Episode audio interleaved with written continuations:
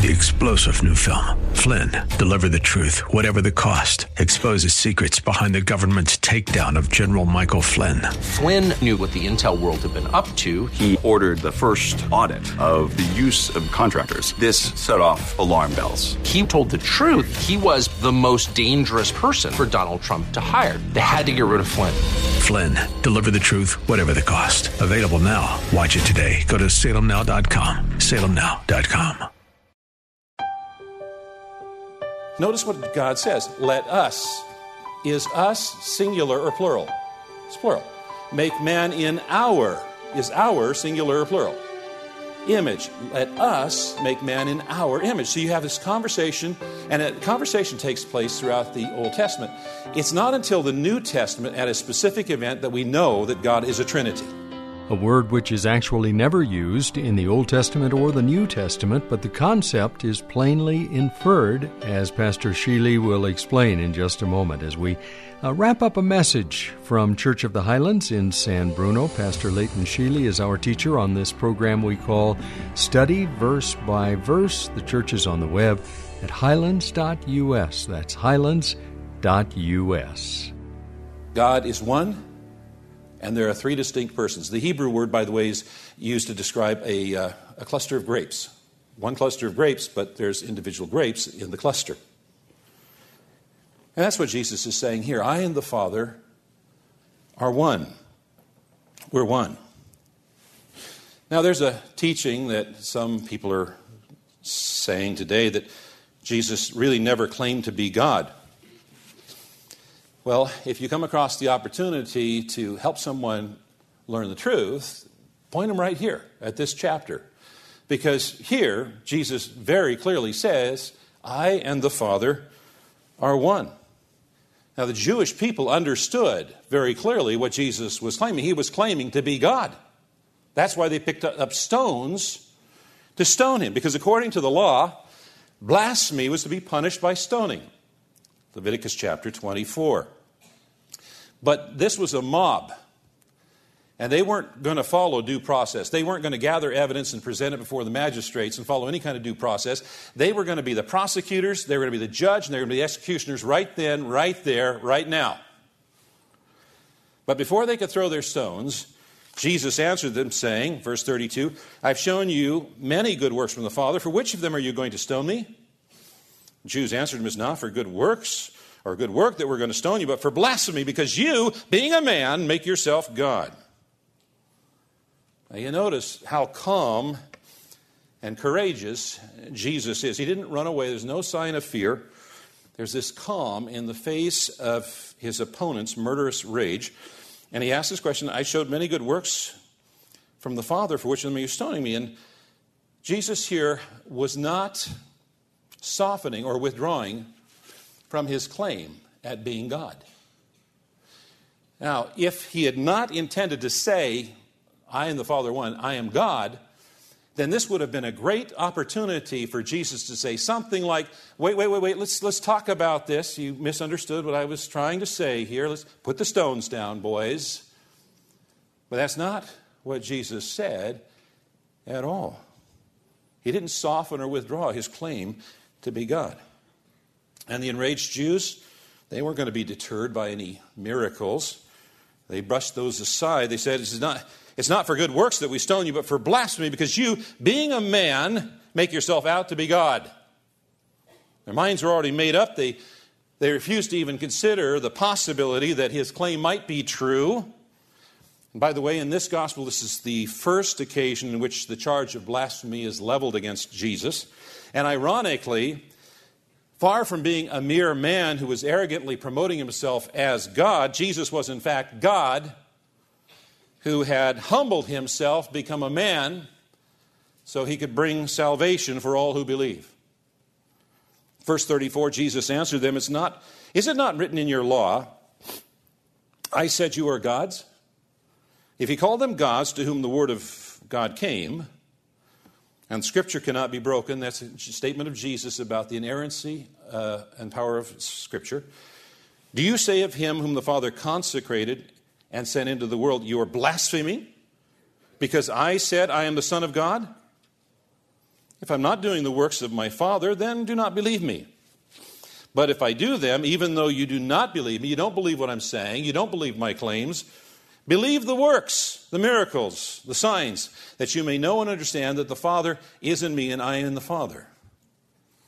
So he recognized how seriously the Jews took this claim of a title, God. And so he addressed them by quoting an Old Testament passage. Now, it's important for you to, to know that uh, what, what, what, what is really intended by what Jesus said here, and I'll, I'll explain more as we continue. Jesus quotes from Psalm 82. It's a short uh, psalm. You might want to note it, look at it later. Let me read it for you. It, it says, God has taken his place in the divine council. In the midst of gods, he holds judgment. How long will you judge unjustly and show partiality to the wicked?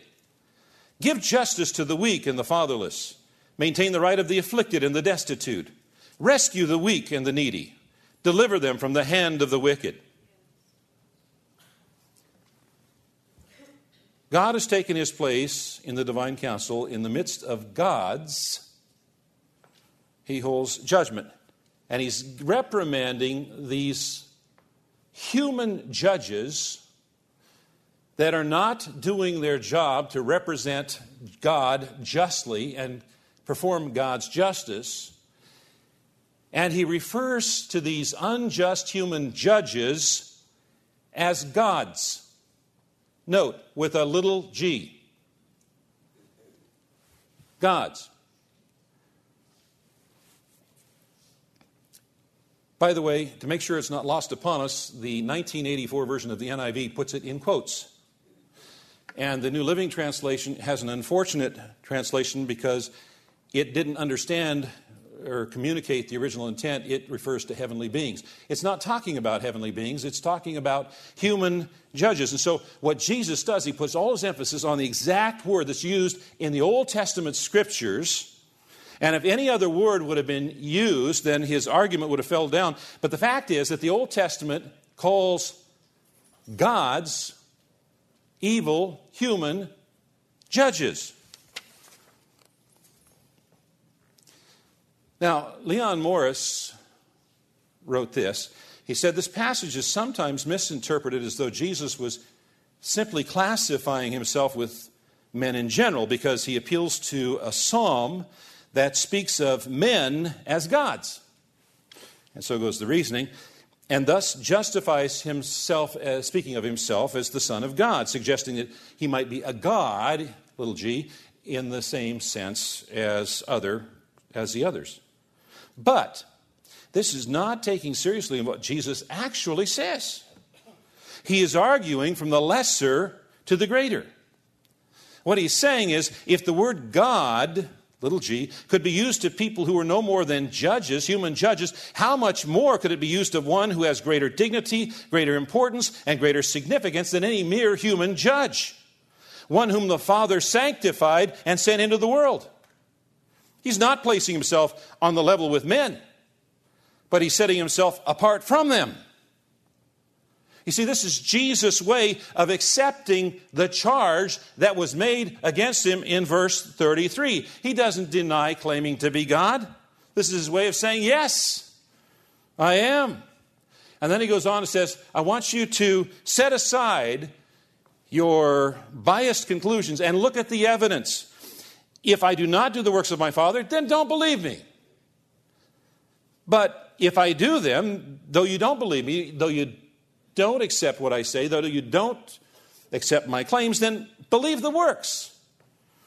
So that you may know and understand. Know and understand is actually the same word in the original language, but know is an event, a singular event, and understand is a process.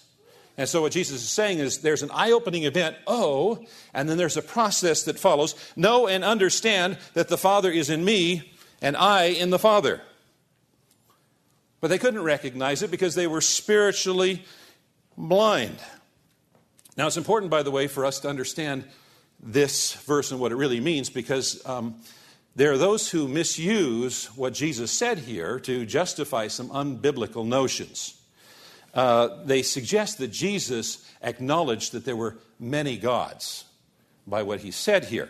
Mormons teach you that there's a pantheon of God, and if you're a good man, then someday you get to be a god, you get your own planet, and so on and so forth. Hindus will tell you that there are millions of gods, and so people who believe in multiple gods like to come here and say, "See, even Jesus said there were more, there are many gods." When in fact, that's not what Jesus said. Verse 39 again, they sought to arrest him, but he escaped their hands. He went away across the Jordan to the place where John had been baptizing at first, and there he remained. And many came to him, and they said, John did no sign, John didn't do any miracles, but everything that John said about this man was true, and many believed in him there. So he eluded their grasp. The, the author doesn't tell us how. It doesn't say if it was a miracle, he just disappeared, or in the commotion he slipped away. It doesn't tell us that, but Jesus went away to the place where it all began to the place on the far side of the Jordan, Jordan, the place in the wilderness where John the Baptist looked up one day, pointed at Jesus, and said, Behold, the Lamb of God that takes away the sin of the world. And John, the author of this gospel, and Andrew were there that day. They were disciples of John the Baptist, and they understood what John the Baptist was inviting them to do, and they turned and they followed Jesus. And that's where Jesus' ministry began. Even though Jesus was not actively pursuing publicly, people were still pursuing him. They were going out into the middle of the wilderness to find Jesus and said, We know that you're the one that John told us about. I'd like you to take home something with you today and, and chew on it every day this week. Sometime in the course of the day, remind yourself of this. I want to send you home with the words of Jesus.